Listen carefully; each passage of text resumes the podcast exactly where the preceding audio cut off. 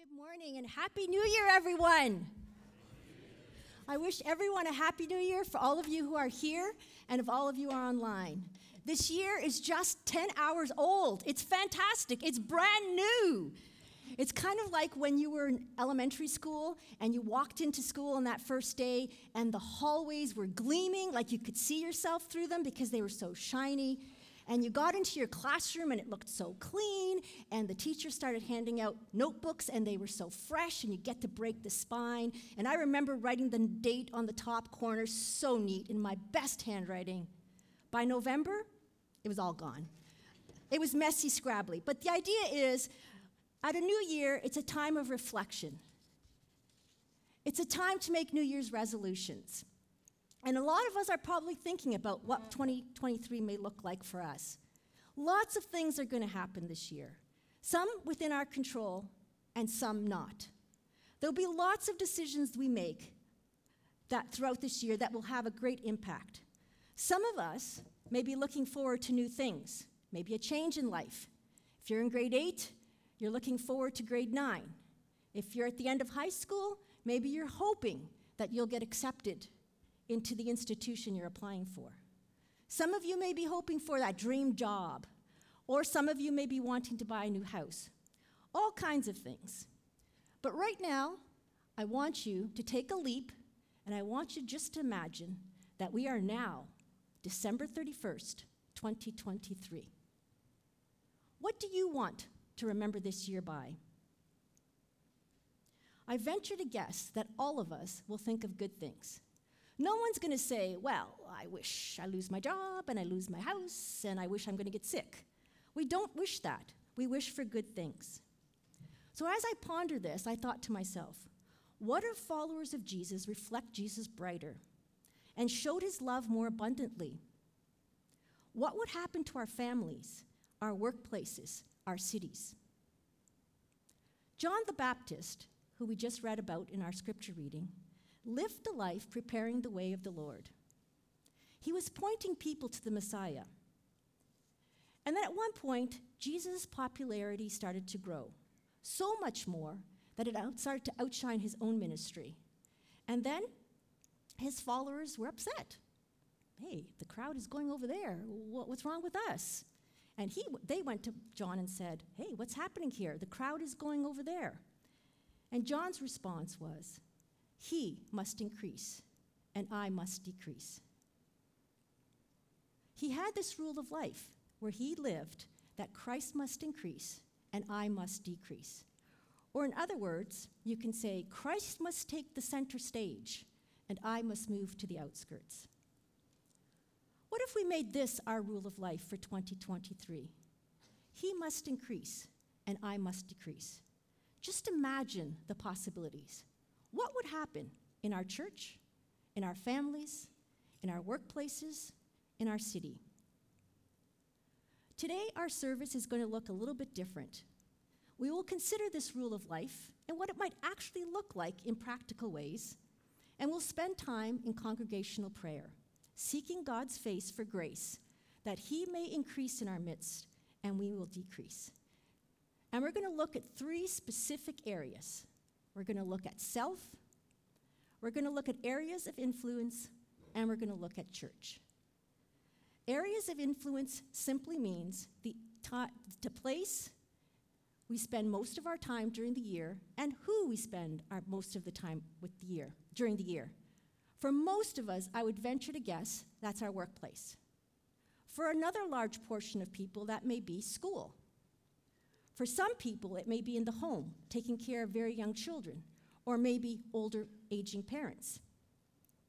For some people, it may be our neighborhood, and for some, it may be the places where you volunteer. But it's that place where you get up in the mornings and you go to. What would it look like in these three areas of life if Christ would increase and we would decrease? So let's start looking at that, and we're going to look at self. We're going to look at John, John the Baptist, that was read for you earlier. From Luke 1, we learn that John was a relative of Jesus. We know that he was filled by the Holy Spirit right from birth. And we know that he had a special destiny. In Matthew, we learn that he lived in the desert, he wore camel's clothing, and ate locusts, or grasshoppers, and wild honey. We also know that he was the fulfillment of prophecy. In Isaiah 40, 1 to 5 says, A voice of one crying in the wilderness. That was referring to John. And in Matthew 11, Jesus says, There was no one greater than John the Baptist. So we know he was well known. He may have even been a household name. People would have shared stories about his miraculous birth, and they may have wondered about who is he? There was something about him that attracted people to him. Look at it this way he did not fit into any coveted image of society. Fashion sense, none at all. Dietary excellence, I'm not sure if you like grasshoppers, but I would venture to say that it would be hard to find that on any menu in any restaurant in the city. Did he, did he frequent luxurious, exclusive places? No. He lived in the desert but yet people flocked to him. Look at this scripture verse. It says, From Jerusalem and from Judea and all over the Jordan fa- uh, Valley, people went out to see and hear John. People flocked to him. He did not have a media campaign. He did not concern himself with social media. He did not care about what he was wearing. But he had a message. And it wasn't an easy message, it was a message of repentance. But yet, people from all over the place were coming to him. Look at it this way as well. Look at the way he spoke to the, the Sadducees and the Pharisees. Keep in mind that these were the religious elites of society. They were most revered, they were the most respected, they were the most educated. And he calls them a, a brood of vipers. He basically says to them, Don't come to me with your religious cloak and your religious jargon and expect me to accept that. Live the life. That's basically what was telling him. And he got away with it. They didn't drag him into uh, wherever and beat him up, they accepted what he said. How is it then that he lived with all this power and influence and it did not get to his head? You know how they say power corrupts and absolute power corrupts absolutely? John had that power, John had that influence. And even his disciples felt that tug that we often feel when we see the attention moving away, or when we see ourselves losing control, or losing power, or losing something we thought we had. He says, Christ must increase, and I must decrease. He did not allow his influence power, eh, his influence for any selfish gain. He wasn't corrupted by it. He didn't become territorial of it. He understood his place and he did not let his self get in the way of Christ freely flowing through him. If we're to decrease and Christ is to increase in our lives, we must address the self in all the ways that it gets in the way and it mars the image of Christ.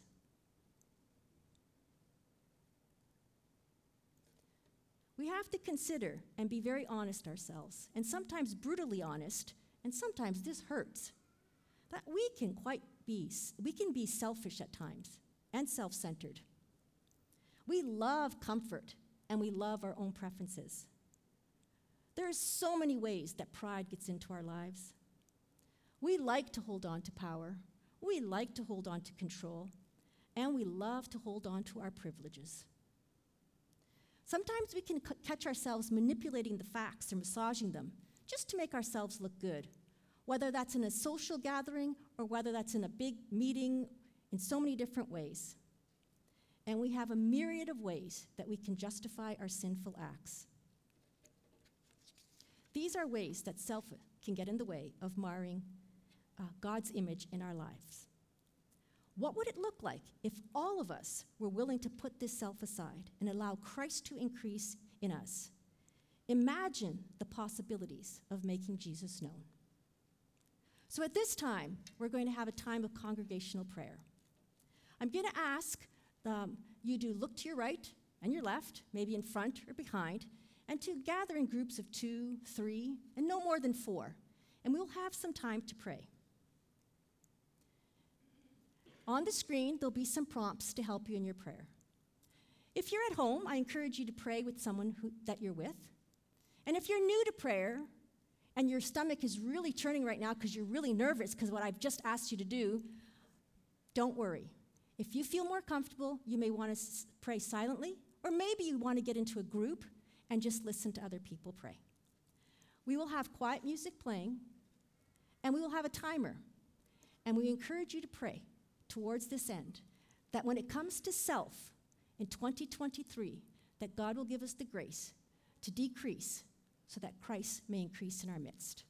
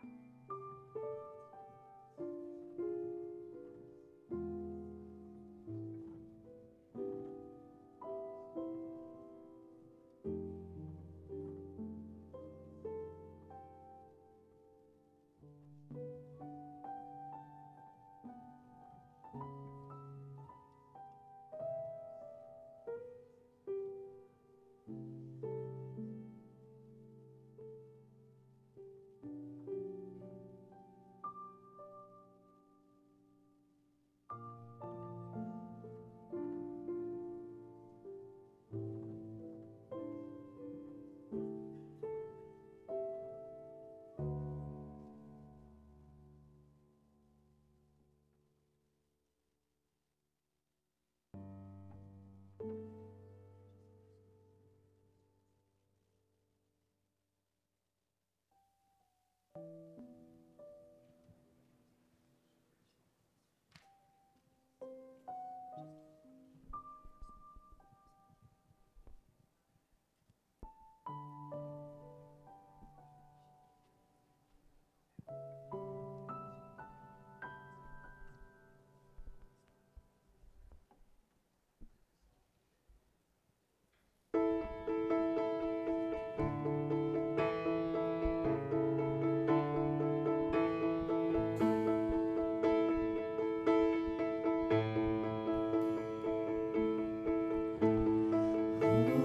Spirit,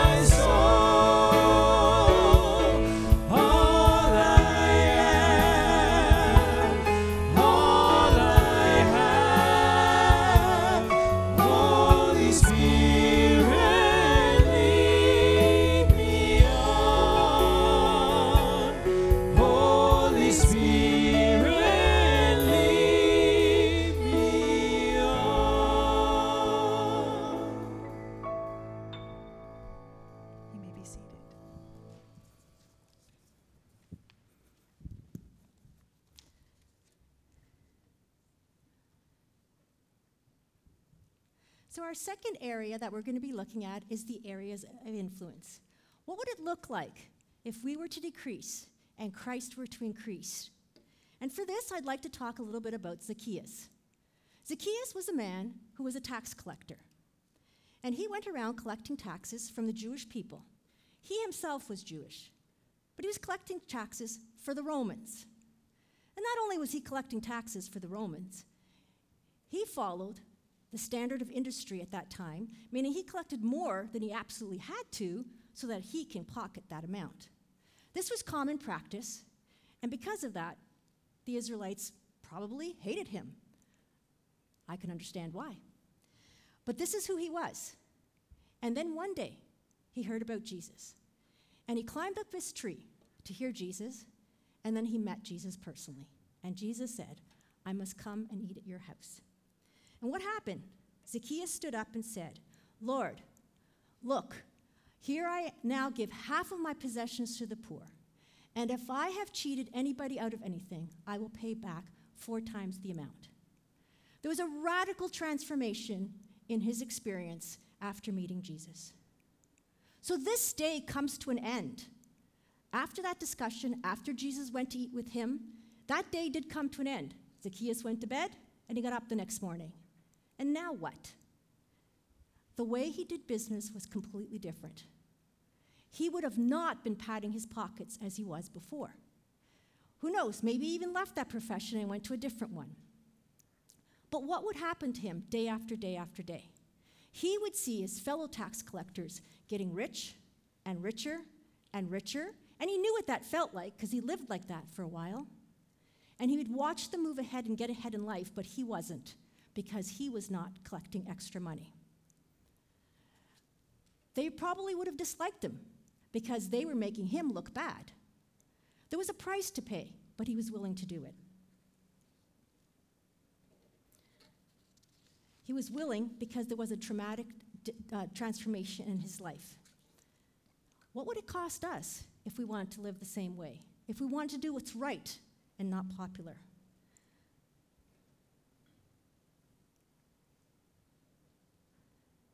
As we think about this, there are so many different things that come to mind. Are we giving our employers eight hours of work for eight hours of pay? If we're students, are we refusing to cheat, no matter how tempting and how convenient? For many of us, we encounter a situation where we're tempted to cheat on our taxes. It's easy, it can be done.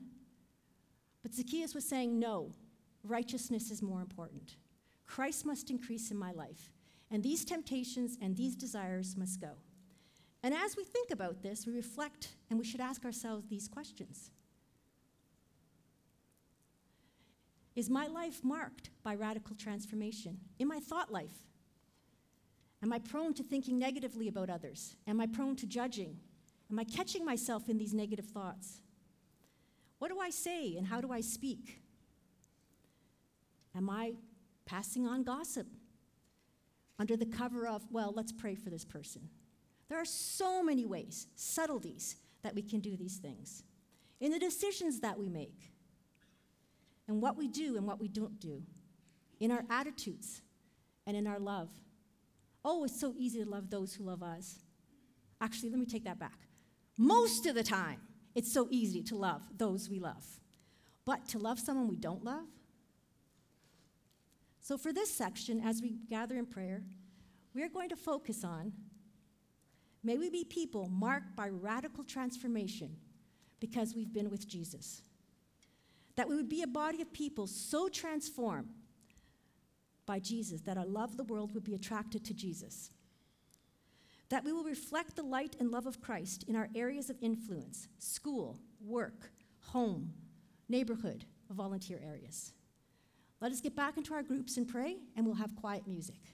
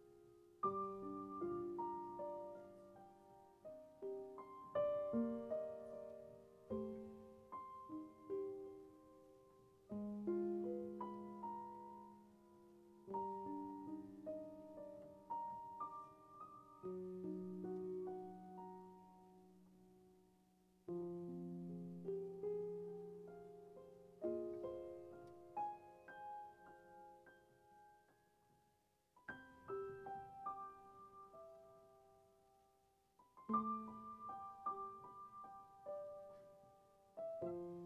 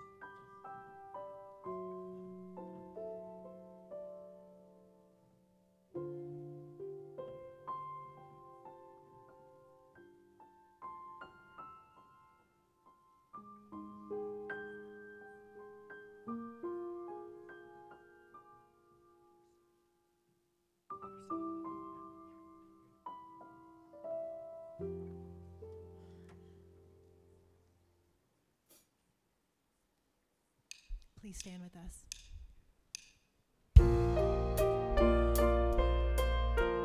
My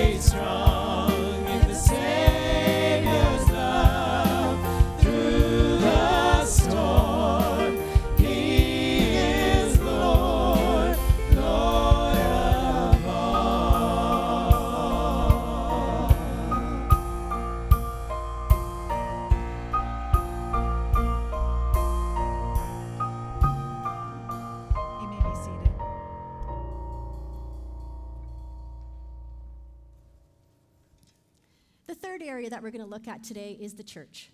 What would it look like if Christ would increase and we would decrease as a church? And for this, I'd like to take you to Acts chapter 6, verses 1 and going forward from there.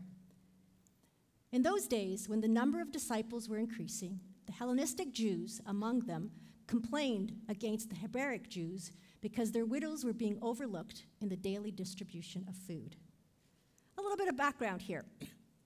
In this society, if you were a widow and you didn't have a family to take care of you, you basically had nothing. You weren't able to work, you didn't have a source of income, you didn't have a source of security. So the church would look after the widows. And in this particular case, this is the early church. The church has just started, and there is now a conflict in this particular church. Some of the Jews are saying that they're being overlooked. The conflict arose many, many years before this. We have to go back to 597 BC. when the Israelites were exiled to other countries. Many of these stayed abroad, maybe for a couple of generations. So, what happened is they adopted the language of the new places, they adopted the, the customs and the values of these new places. But by New Testament time, many of them had returned to Israel. But they had a unique perspective on Judaism. It was influenced by the places that they were before coming back. So we know in Acts 2, when uh, Peter was speaking, that there was many God-fearing Jews from several nations in the audience. So when they start, when the church started, there were people from all over the place. So that although they were all Jewish, they had different cultural identities. And these dif- differences brought some divisiveness. So I ask you now, what was the underlying root of this division, where some of the Jews were being overlooked over others? I would venture to say that today's modern word for that would be racism.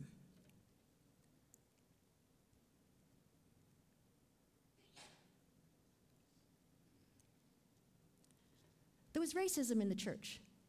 So you can guess that if there was racism in the early church, if we're very honest, we may even be able to see racism in our churches today. But not only racism, there are so many other isms that we can see that have so conveniently and subtly mixed in with our culture. So we may be blind to it. There's ageism, classism, sexism, so many of them. And let me give you an example of here how subtly it can come in that we don't even notice it.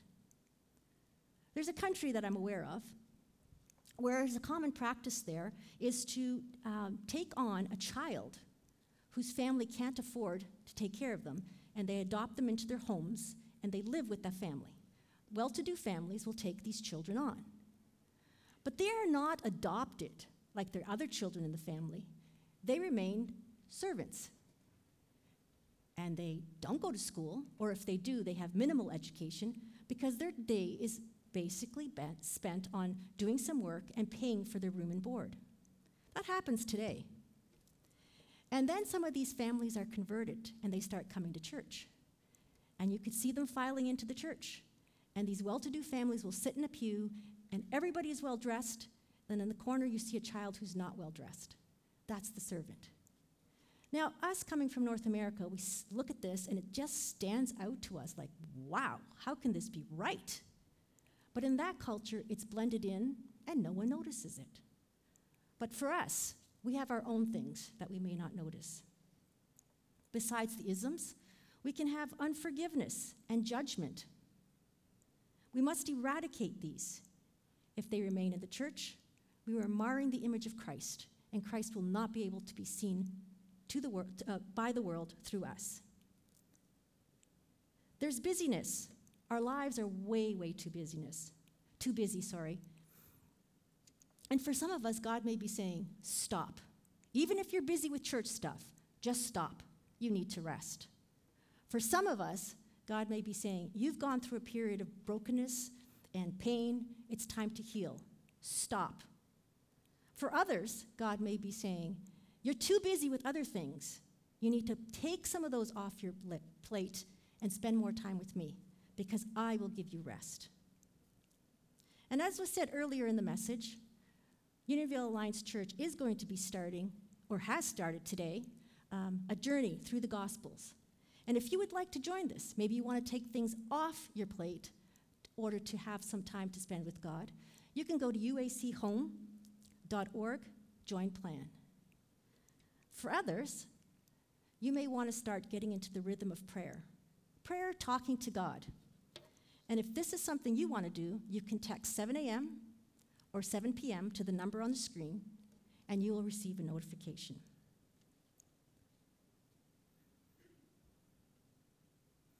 Another area we can talk about is looking inward and apathy. This could happen to us as a church possibly because we are so busy, possibly because uh, we are selfish people, possibly because we like our preferences, possibly because there's just so much going on in the world, we get so overwhelmed. We can become apathetic and we can start looking inward. We come to church to meet our needs. We want to sing the songs we like. We want to have the programs we like. And we kind of, yes, we do outreach. Yes, we talk about these things. But somewhere along the line, the balance gets tilted.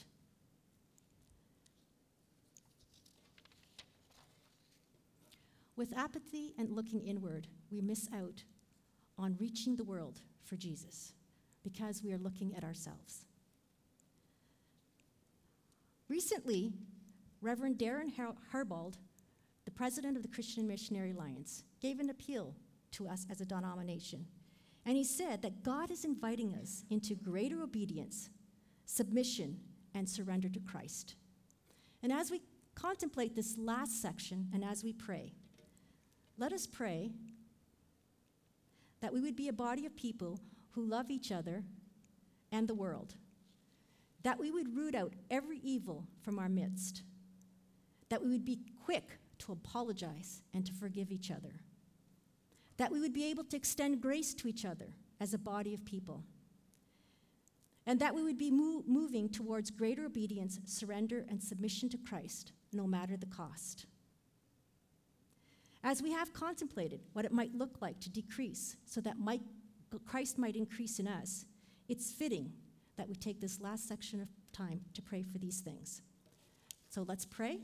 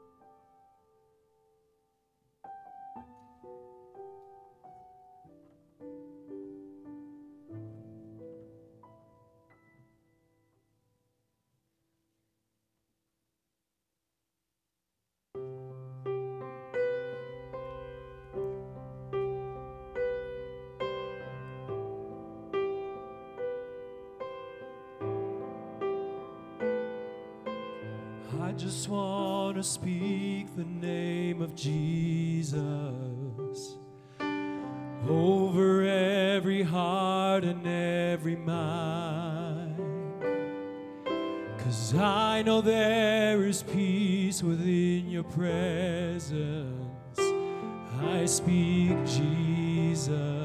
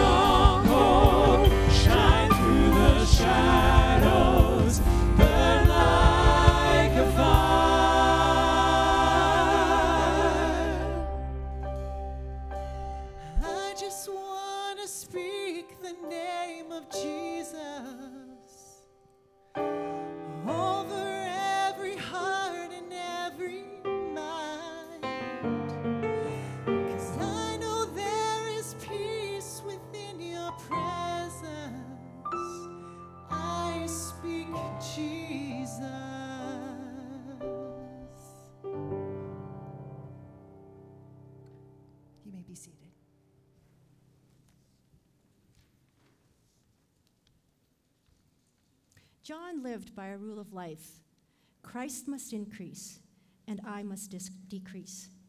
Just imagine the possibilities. Let's go to December 31st, 2023. What might we look back on if we were able to commit to decreasing so that Christ would increase in our midst, in ourselves, in our areas of influence, and in our church? Let us pray. Holy Father, thank you for bringing us into this new year.